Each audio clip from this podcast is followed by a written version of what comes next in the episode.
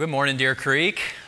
Uh, let's begin by praying. Uh, we're going to actually pray, and I'm going to use the words of Psalm 25 uh, to kind of lead us this morning because we have to acknowledge that no matter what we do, we can read as much Bible as we want, we can be taught as much as we want, but unless God actually intervenes and He actually teaches and applies, it's kind of useless. So let's pray this morning.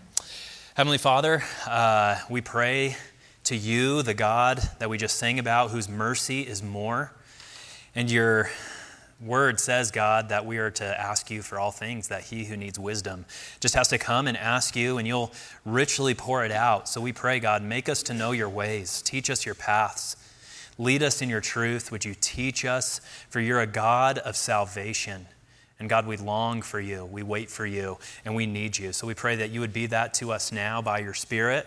You would be our teacher, you would be our guide, and you would remind us of the great salvation that you've accomplished in your Son, Jesus Christ. Amen. All right, so we are in like iteration number 20 plus of our book of Romans series called Basic Christianity. And if you've been joining with us just the past two weeks, uh, we have been talking through a very challenging teaching, a very challenging doctrine that the Bible talks about. And we're not pulling it out of thin air. Uh, we're not kind of forcing this discussion on uh, what Paul's been talking about, but it's actually just come out naturally from reading in the book of Romans. And it's the teaching and it's the doctrine of predestination and election. And just to catch us up to speed, if you haven't been here, over the past couple weeks, we've really been looking throughout the Bible Old Testament, New Testament, especially here in Romans chapter 9. And we've kind of constructed this definition of predestination. So let's just go over that again. That'll kind of orient us as we dive into our passage this morning. We've said this predestination is the biblical teaching that God sovereignly chooses our eternal destiny, that is heaven or hell, before the foundation of the world. So, predestination, it's this biblical teaching that God sovereignly chooses our eternal destiny, heaven or hell, before the foundation of the world. And the first time that Paul referenced this idea was in Romans chapter 8, just a chapter before Romans chapter 9 that we're looking at this morning. And Paul mentioned it in the stream of these really great promises that God has for us that if we follow Jesus, no matter what comes our way, we have this great confidence that God's working everything for our good and His glory. He put it this way He said, We know that for those who love God, all things work together for good for those who are called according to his purposes. For those whom God foreknew, he also predestined to be conformed to the image of his Son, in order that he might be the firstborn among many brothers.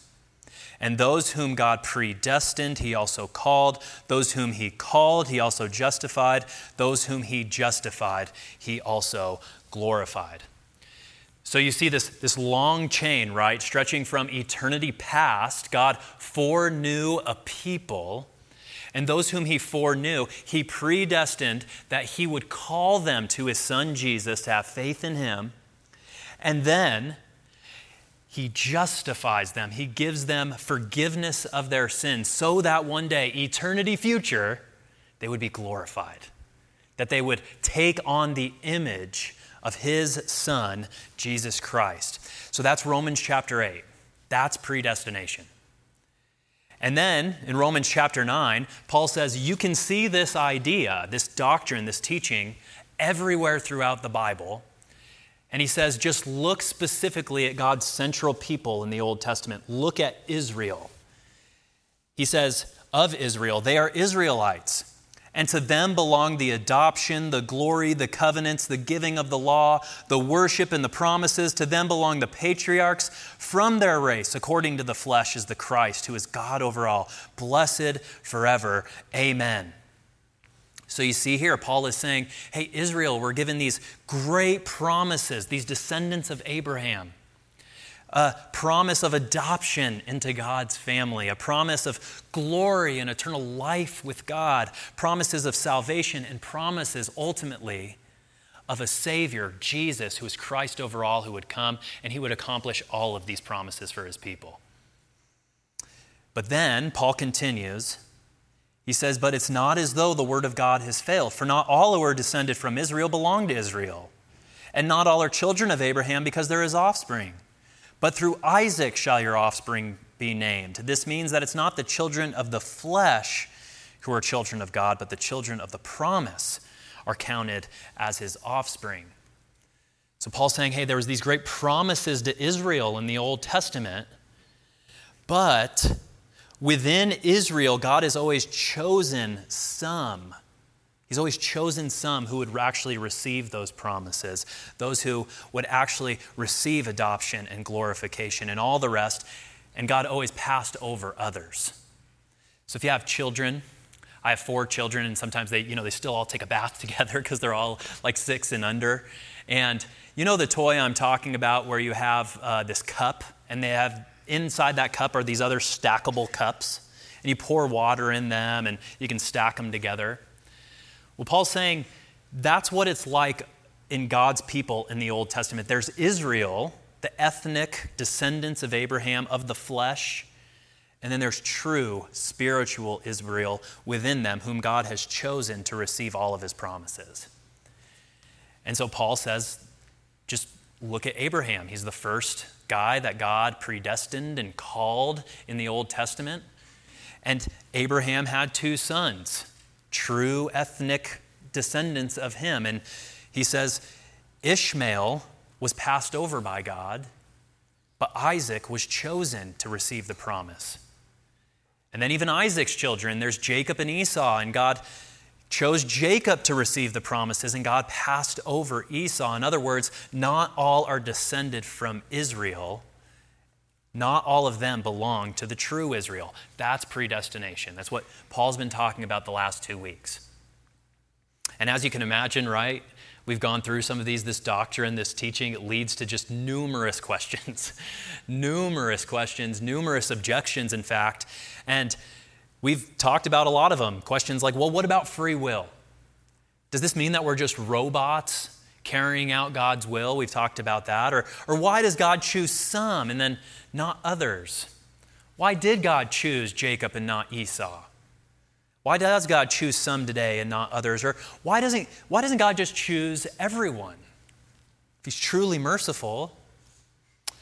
And so we've talked about a lot of those questions, and Paul actually fielded another question last week, and that question was well, does predestination, election, does that make God unjust? Does it make God unfair to choose some, pass over others, choose some for heaven and pass over others for condemnation in hell? It seems unjust. And Paul was quick to remind us last week. He said, No, by no means. God's not unjust. Because as Paul has described, everyone deserves, everyone is owed God's judgment. As Paul described it, remember he said, All have sinned and fall short of the glory of God. All have sinned, and the wages of sin is death. So Paul really views humanity or how God views humanity, how the Bible views humanity, is we're all in a current and a stream of sin, a, a, stream and a current that we contribute to. And that stream is heading toward eternal judgment and condemnation. And what Paul says is when God passed over Esau, or when he passes over Ishmael, when he passes over everybody, God's not being unfair or unjust to them. No. God's actually being exceedingly just. He's giving people what it is that they've chosen, giving people what it is that they deserve for their sin. So Paul said, Don't be mistaken. God's not unjust and unfair by passing over others. He's actually being exceedingly fair. He's giving people what it is they deserve for their sin. But Paul also stressed another point. He said, Hey, just because God chooses some, that doesn't make him unjust either, because just because God chooses some doesn't mean he owes mercy to all. And you think of a president, right? A president, when they're a lame duck, once they've been voted out of office or their, their term limit comes to a four, a president is free to pardon people at his will. It's actually one of the last things he can do unilaterally as a president is to tell people who are justly in prison you are free. You are liberated. I have pardoned you. You have no longer have to bear the punishment for your crime. And the point being is that just because a president shows mercy to some individuals does not mean that he owes mercy to every single criminal in the United States penal system. So Paul stressed this point God is not just, unjust, by no means. His pardon, his mercy is a free and voluntary gift to give out as he chooses. So that leads us to our question this week. Paul's answered a number of questions, and Paul's going to field another question this morning, and it's in verse 19 of Romans chapter 9. The question goes like this You'll say to me then, why does he still find fault? For who can resist his will? And now we're going to return to that question. Just lay that aside really quick because I also want to just talk momentarily about a couple of practical questions that come up in predestination when we talk about election. These are questions that a lot of us have. And the main question that I hear is well, what does this mean for evangelism? What does this mean for prayer? After all, if God has already chosen who's going to be saved, then why do we carry out evangelism? Why do we even pray for people who don't believe in Jesus? And as a person who has family members myself that don't believe in Jesus, this is actually a very personal question, as I'm sure it is for many of you. So, in way of answering that, let me just say first, we have to realize that God not only predestines the ends, but He always predestines the means as well. God not only predestines the ends, but He predestines the means, meaning God will always predestine ordinarily and regularly certain things to happen to accomplish his purpose. So you can think of it this way Old Testament, right? God's people are traveling through the wilderness. And God, in order to feed his people, rains down quail from the heavens directly, right? Quail just following, falling everywhere around the camp of the people of Israel. Now, God could do that today. In order to feed his people, to feed humankind, God could just drop quail down out of the sky for us to go and pick up and boil and, and eat. Well, today in the United States, it'd probably be like, you know, slices of sirloin beef or something like that. So God could do that, right? He could drop USDA ribeyes down from the, down from the sky and it could go directly into our stomach in order to feed us. But that's not how God ordinarily works, is it? No, instead, God raises up calves and he raises up ranchers and he raises up farmers to feed those calves so that they grow up into healthy bulls and cows. And then those cows go to a, a meat packing plant, and then it gets a little gruesome there, so we'll pass over some of that stuff. But all the point being is God uses these means to accomplish his end, which is to feed his people. He uses ranchers, he uses meat packers, he uses farmers. And the same is true in predestination or in election. God doesn't just predestine certain people to heaven and they get suction cupped into heaven. No, God uses our conversations, our prayers, our witness, our evangelism, our hospitality, our demonstrated love for other people, and He uses those as means so that people will believe in His Son Jesus and his son Jesus will save them for eternal life in heaven. So your evangelism matters. In fact, you are the privileged means by which God is using to draw people to his son Jesus for eternal life and forgiveness of sins. So take encouragement, talk to your friends, talk to your loved ones. So God always uses us as privileged means to share his gospel, to share the message of Jesus. But here's a more important reason to evangelize is that God commands it.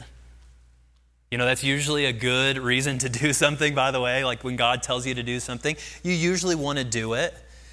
And this will often happen when you start to follow Jesus.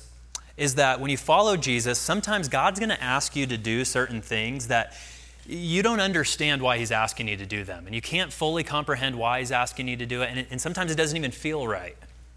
So, just to give a candid example here, I became a Christian in college.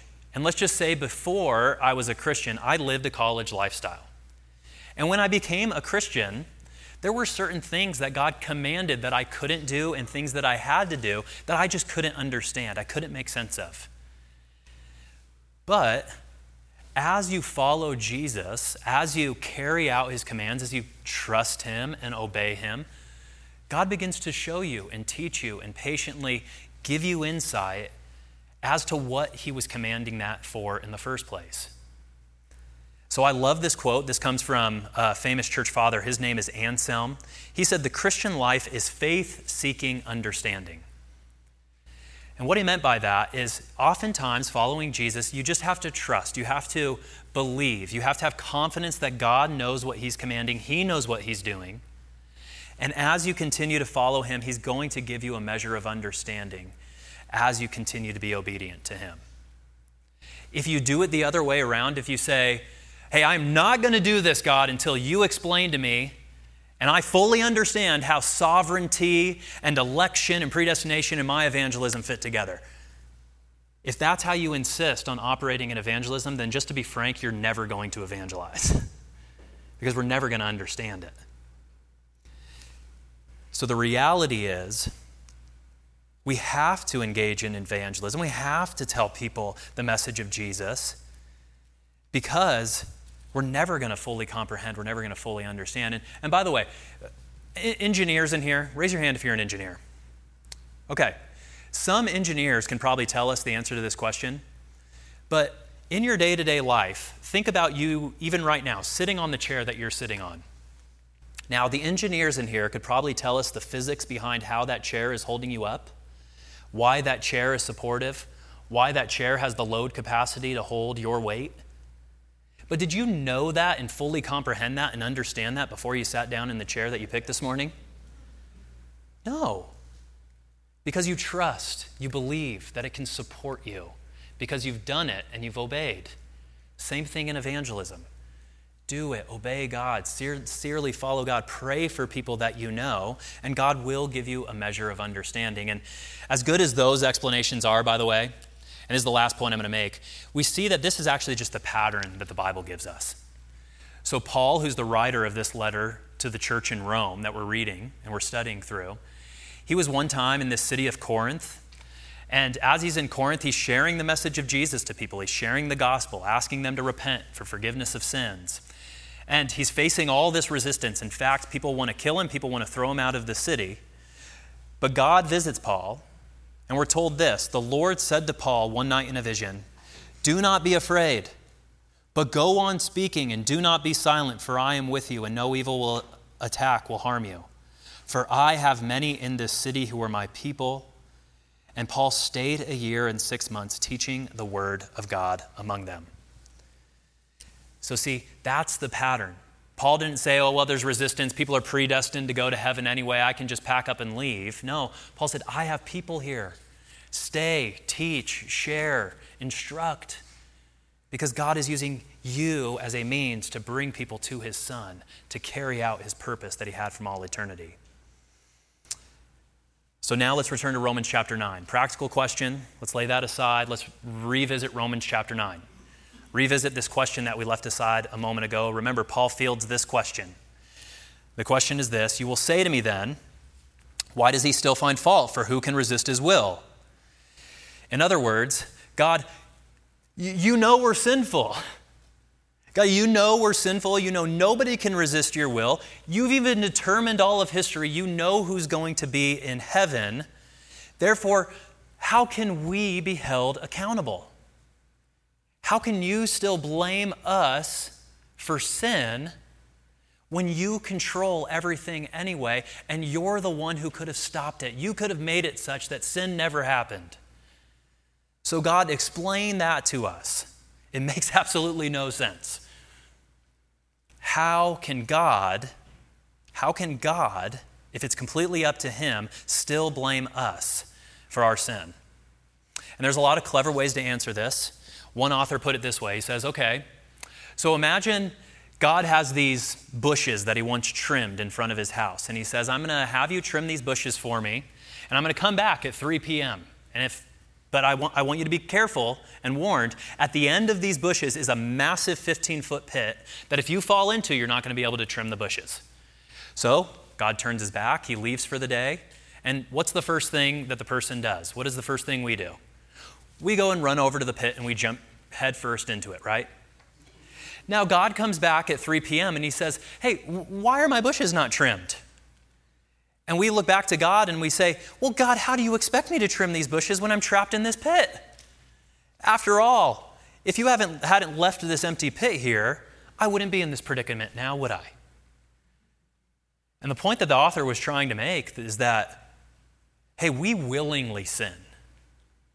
We willingly sin. God does not force us to sin or push us into a pit. He's not the author of sin and evil. No, that's squarely on us. So, therefore, God can justly blame us, even though He knew we would sin. Even though He could have stopped us, we are still responsible. So, there's a lot of ways that we can answer this, a lot of clever philosophical ways of understanding these things and putting them together. But here's what I want you to notice this morning How does the Bible answer it? How does the Bible answer this question for us?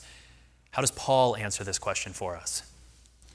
Well, look again Beginning in verse 19, we'll read through verse 24. You'll say to me then, Why does he still find fault? For who can resist his will? Here's Paul's answer. But who are you, O man, to answer back to God? Will what is molded say to its boulder, Why have you made me like this? Has the potter no right over the clay to make out of the same lump one vessel for honorable use and another for dishonorable use? What if God, desiring to show his wrath, and to make known his power, has endured with much patience vessels of wrath prepared for destruction, in order to make known the riches of his glory for vessels of mercy, which he prepared beforehand for glory, even us, whom he has called, not from the Jews only, but also from the Gentiles. So I want you to notice something that Paul's doing here. See, the Bible kind of puts this forward. It says, hey, we ask a lot of questions about predestination, about election. And God patiently answers them. Paul patiently answered them for some 19 verses. And there's great evidence to believe this. And Paul brought us back to the Old Testament. He showed us scriptures where this is the case. But now, what Paul do, does is he says, hey, now it's time for God to ask the questions. It's, it's time for God to start asking questions of us. And, and this is something that we don't often think about, is it? In fact, I was uh, recently on vacation in San Diego with my, my family. And uh, we get into this taxi cab, and this taxi driver was from Soviet Russia. He had come over, you know, 30, 40 years earlier. He had escaped Soviet Russia. And he looks at us and he's kind of looking in the mirror. He's like, Oh, four kids, huh? You must be religious. And I said, and I said, Oh, well, you know, it just so happens to be I'm a pastor. And uh, he said, Oh, you know what? You know what I never understood? I never understood how God could allow so much evil. If He's truly powerful and all loving, why did He allow the Soviet Empire? Why did He allow Stalin and Lenin and mass genocide? Why did God do that? And as best as I could in a hot taxi driving for like 20 minutes, you know, I tried to patiently, gently give some semblance of an answer. Probably wasn't satisfying. And no longer than one second after I had given the answer, he said, Yeah, but you know what? What's the deal with that Bible anyway? So far fetched, so out of date. Seems like people arbitrarily and randomly, you know, put it together. And so, you know, I answered again, kind of gentle reply. I think I even offered a book recommendation. And then after that was over, he said, Yeah, but what about that Jesus character? You know, he's God after all, and he, he dies. So, how does God die? How do you make sense of that? That's a square I can't circle. And I said, You know, well, I can't explain it all to you in the moment. And we get there, uh, get to the destination, and the thought crossed my mind do we ever stop and think that maybe God has some questions for us? I mean, we often sit in the judge's seat, right? And God's kind of on the witness stand, and we demand, God, how do you make sense of this and that and this and that and that? And those are sincere questions, they're good questions. We should ask questions like that. But what we do is we, we put God kind of on the witness stand and we say, God, show yourself to be believable or not. Show yourself to be trustworthy or not. Show yourself to be good or bad, right or wrong. And based on my satisfaction on those answers, then I'll believe you, then I'll trust you, then I'll obey you. But have we ever thought maybe we have this relationship backwards, that it's God who belongs in the judge's chair, we on the witness stand? And that's what Paul does here. So Paul answers our question with four questions of his own. He puts God in the chair of judge, he puts us on the witness stand. So we're going to look at what these questions are. We're going to look at all four questions that Paul has for us about predestination and election. So let's start with question number one. And question number two, they're kind of wrapped into one. It's verse 20. So, question number one, question number two, verse 20. If you have your Bible, look at verse 20. His first response, first question for us is this But who are you, O man, to answer back to God? Will what is molded say to its molder, Why have you made me this way? See, in other words, what Paul is saying is as human beings, as God's creatures, we don't have a right to answer back to God. And Paul's highlighting something that we quickly quickly forget that God is the creator and we are his creatures. It's God who made us, he's the molder, and we are what is molded. We're the creation. And as such, we have no right, we have no basis to answer back to God. And now I want to be clear here because many of you have sincere questions of God, and I want you to know this. What Paul is not saying here is that we can't ask God those sincere questions. In fact, the Bible encourages us to ask questions of God, to seek His wisdom, to gain clarity, to even wrestle with Him at times over hard things that we can not understand. And we're supposed to ask those things to God as questions of faith and in humility. So, Paul's not saying you can't ask any questions. But here's what Paul is saying that sometimes in our questioning, we do cross a line. We cross a line where we're actually no longer asking questions in sincere, humble reliance and honest faith toward God. We actually cross this line where we start asking questions in unbelief and disobedience. That our questions actually start to become statements and accusations and protests against God in the form of a question. So, if you're married, you realize this, by the way. Right? When I was you know, probably two years into our marriage, I bought this shirt from Old Navy that I loved. It was this blue checkered shirt. I've even worn it to church here a couple times. But my wife, Hannah, she didn't love the shirt. And so the first time I was going to wear it, I was going to wear it to a really important meeting. And Hannah said, You're really going to wear that to that important meeting?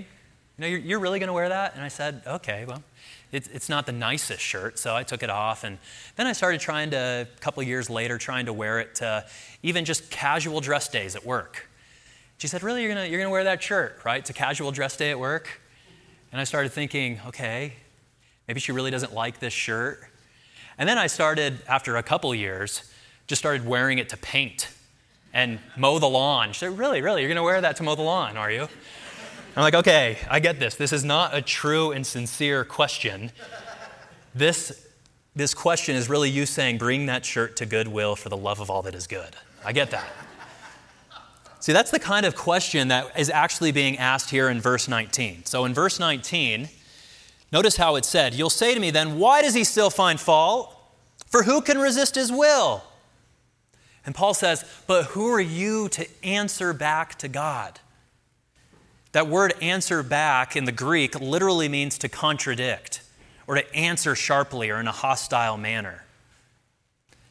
And see, what Paul is saying, hey, when you cross that line, from questioning and faith to protest and accusation in the form of a question, seeking to contradict God, Paul's response back is wait a second. Who are you, oh man? Let's remember here God is patient. God does want to ask or want you to ask questions, but who are you, oh man, to answer back to the molder and say, Why have you made me like this? You have no right to answer back to God. Now, I have four children, and some of my children are getting to this age where they can start talking back, right? And, and one child, specifically, I won't name names, but he, you know, uh, they, he, he, has started um, questioning everything. Why this? Why that? Clean your room. Why? Do the dishes. Why? Mow the lawn. Why? No, he doesn't really mow the lawn. He's six. But you get to this point, right, as a parent, where you just have to say, you know why? Because you're six because you're six. And I, I can't give you an answer that your six year old brain will really rationalize and formalize and comprehend. We are parents, and you have to understand and trust as a six year old that we as parents know something that you just cannot comprehend. You, you can't know it. And the place that we see this best, Paul, Paul does this here, but there's this story in the Old Testament. It's the story of Job. Job was, we're told, a righteous man. And God, because of, of His good purpose, because of whatever reason that God had in His goodness and His love and His mercy, allowed Job to really be the victim of losing all of his material possession, losing all of his family, and being afflicted head to toe with sores that were exceedingly painful. And Job is asking these questions back to God, like, God, why is this happening to me? I, I'm decent, I'm a good person, and all this trial and tragedy is coming upon me. And at a point, Job's questioning became kind of accusations and protests against God. So God's response back to Job, very simply, was this the Lord answered Job out of the whirlwind and said, Who is this that darkens counsel by words without knowledge? Dressed for action like a man, I will question you and make it known to me. Where were you when I laid the foundation of the earth? Tell me if you have understanding. Who determined its measurements? Surely you know. Or who stretched the line upon it? On what were its bases sunk? Or who laid its cornerstone when the morning stars sang together and all the sons of God shouted for joy? Or who shut in the sea with doors when it burst out from the womb? When I made clouds its garment and thick darkness its swaddling band, and prescribed limits for it, and set bars and doors, and said, Thus far you shall come and no further, and here shall your proud waves be stayed. I'd continue, but this questioning goes on for 94 more verses. God giving a barrage of questions to Job. And Job's response at the end of all this is simple. Job answered the Lord and said, God, I, I know that you can do all things and that no purpose of yours can be thwarted. You said, Who is this, the high counsel without knowledge? Therefore, I, have uttered what I don't understand, things too wonderful for me which I do not know. Hear and I'll speak. I will question you and, and make it known to me. God, God, I heard. I heard of you by hearing of the ear, but now my eye sees you. Therefore, I despise myself and repent in dust and ashes. So, see, Job here, he gets the message. It's a hard message.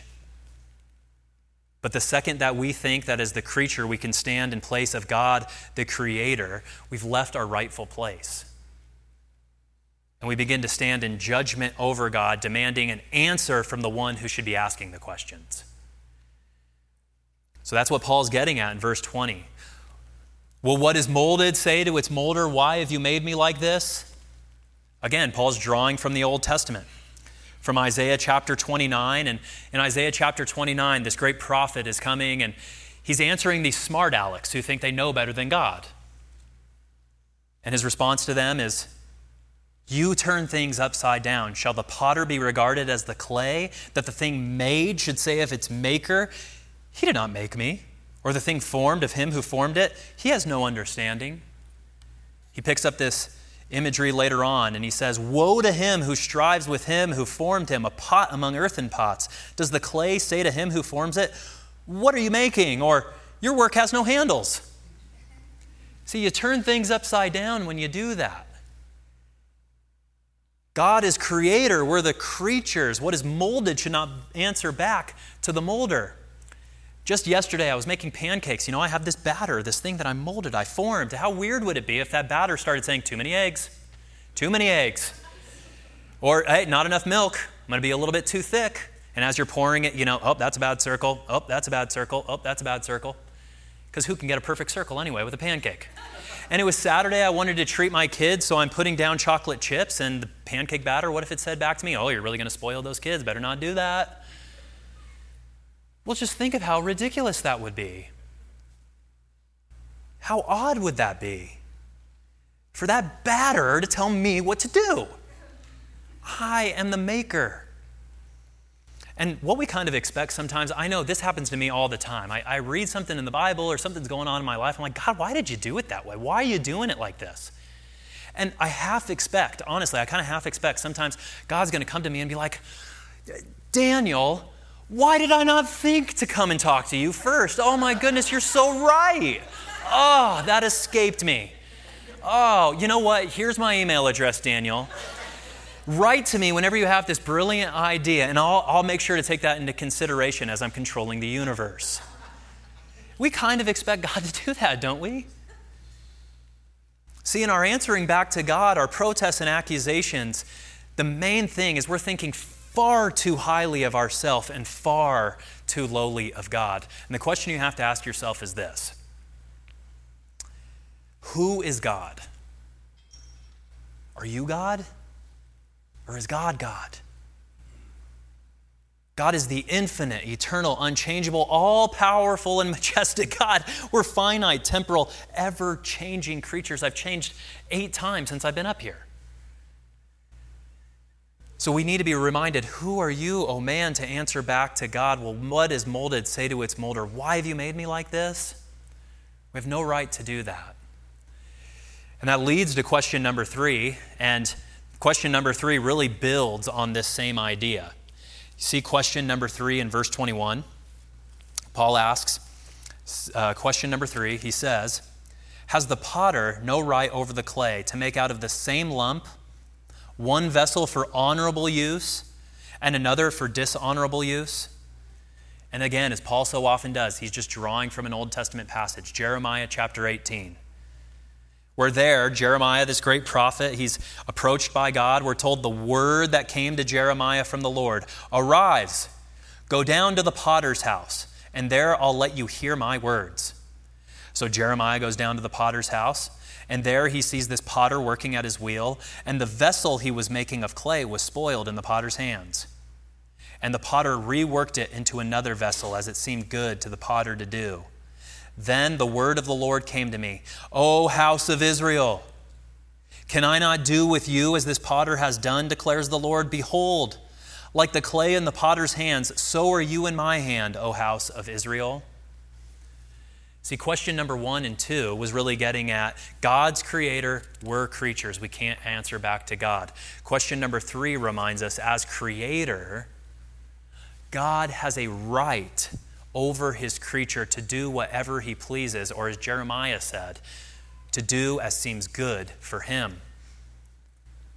So Paul says God is this good potter who has right over the clay and this clay, who are humankind, right? Creatures made by God in His image. God has the right to take one lump of clay and to fashion it for honorable use, to fashion it for glory and eternal life. And He has this other clay that He can fashion for dishonorable use, for condemnation.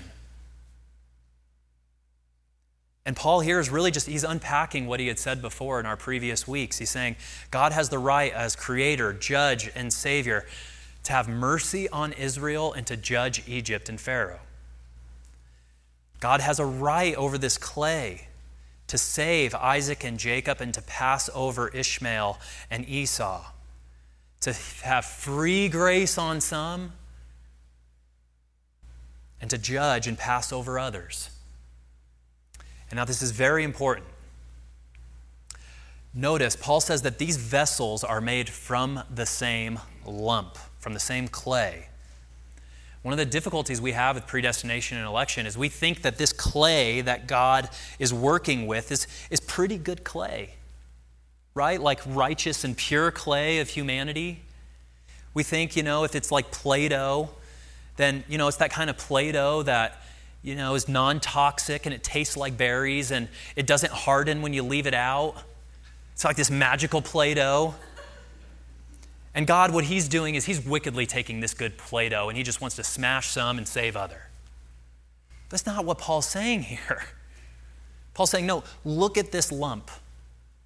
And remember, we're reading through Romans. This is actually sermon number 20 in Romans. But the first people would have heard this message would have just read Romans from beginning to end in one fell swoop. So, five minutes before, they would have heard this For we have already charged that all, both Jew and Greek, are under sin, as it is written, None is righteous, no, not one. No one understands. No one seeks for God. All have turned aside. Together they become worthless. No one does good, not even one. Their throat is an open grave. They use their tongues to deceive. The venom of asps is under their lips. Their mouth is full of curses and bitterness. Their feet are swift to shed blood, and their paths are ruin and misery. And the way of peace they have not known. There is no fear of God before their eyes. I don't know about you, but that's a mirror directly into my heart. And I don't want to press this metaphor too far, but if you had to describe this lump that Paul's talking about in Romans chapter 9 or this Play Doh, right, it's kind of like the toxic kind. It's kind of like Play Doh with shards of glass in it, right, that you form in there and you cut yourself. It's an obstinate type of Play Doh that doesn't want to be shaped, doesn't want to be formed, and it tastes terrible. It doesn't taste like berries. It's kind of like those novelty jelly bellies, right?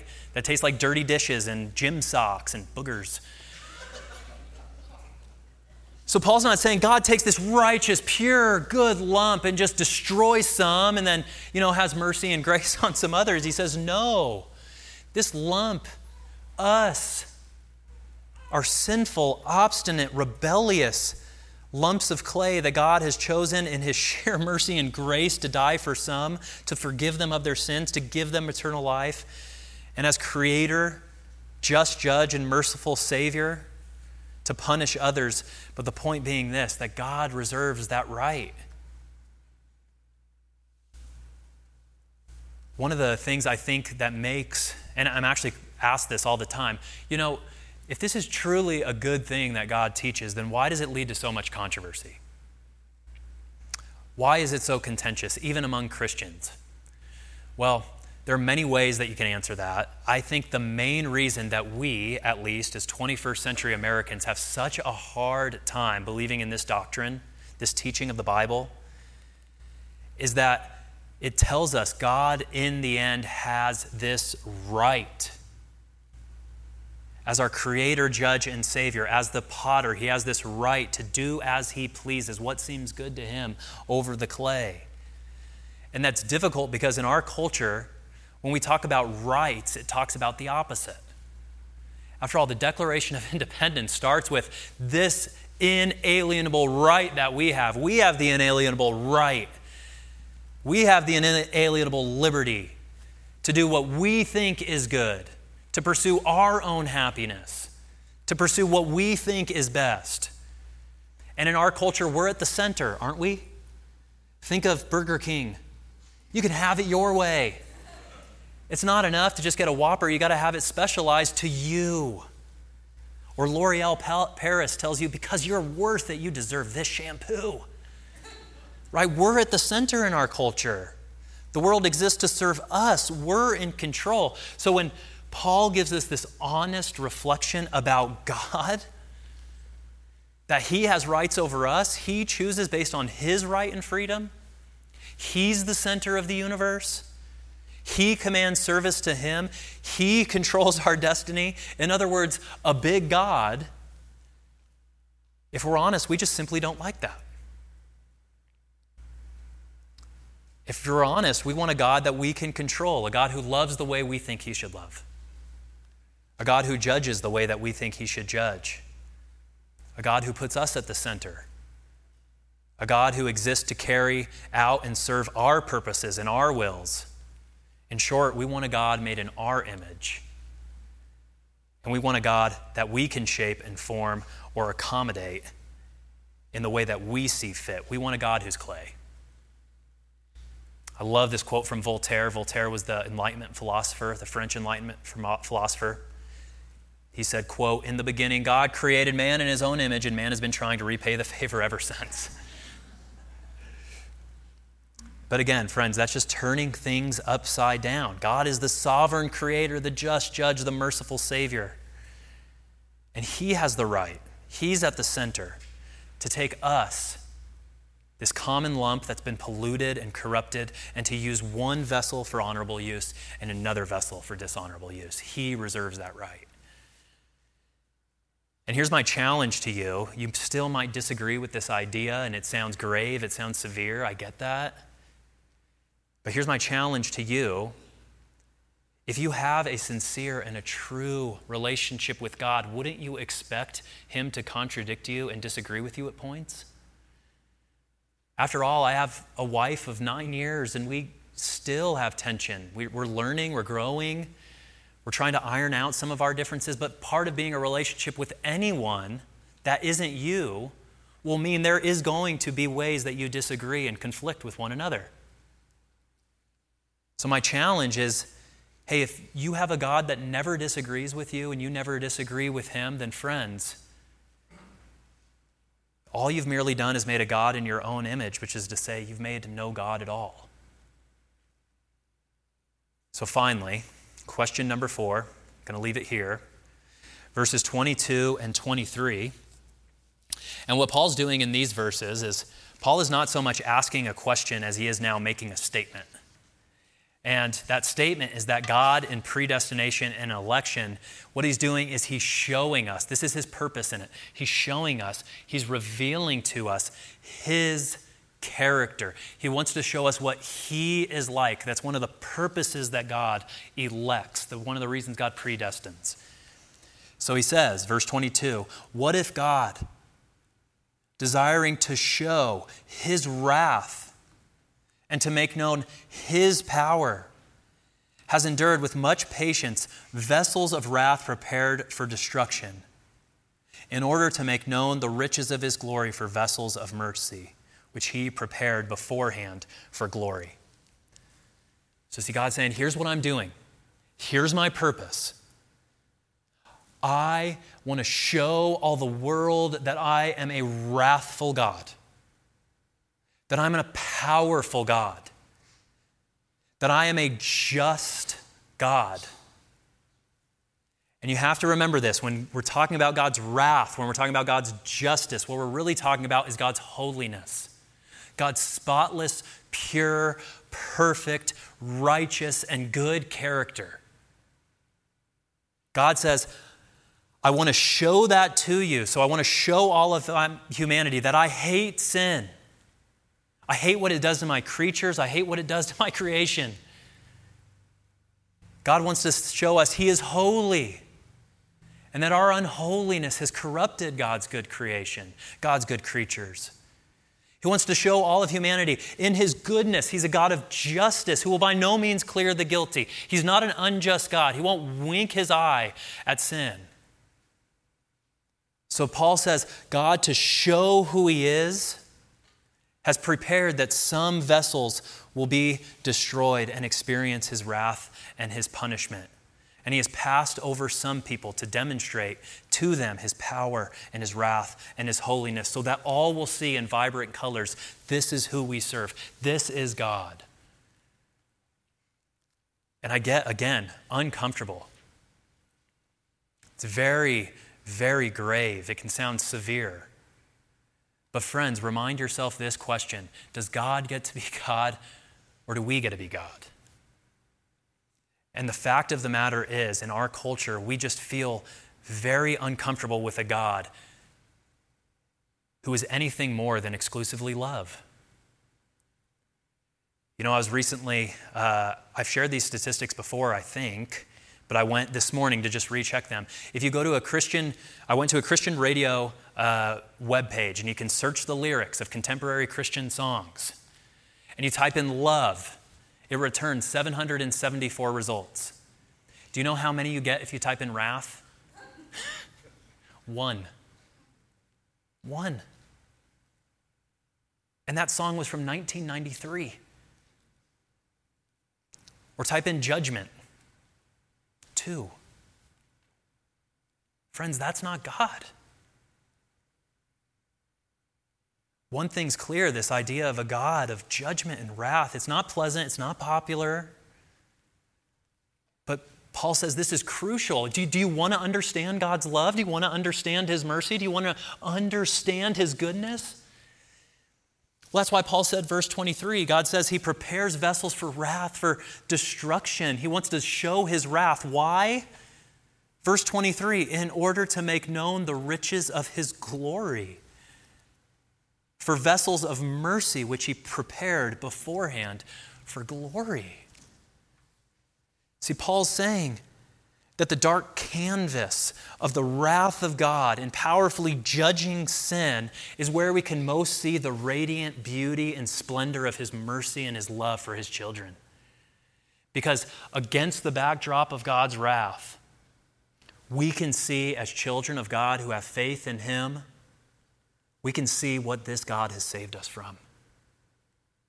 We can see that He has saved us from the wrath and destruction that our sins deserve and instead, we can experience the love and mercy of God, our Savior, Jesus Christ. And so that's actually one of the reasons that we come to this table on a regular basis. It's because this table illustrates that God's election, his predestination, led to the cross. And it was at the cross that God vented his wrath on his perfectly innocent Son so that we as his people could see that that wrath and that judgment and that power was poured out on his innocent son so that we might receive the love of God, the forgiveness of God, the adoption of God, the eternal life of God. It's at the cross where God's purpose and election shows us this is the God we serve, the God who is perfectly just and wrathful, but who sacrifices and gives his life for creatures who don't deserve it so that he can give them his love.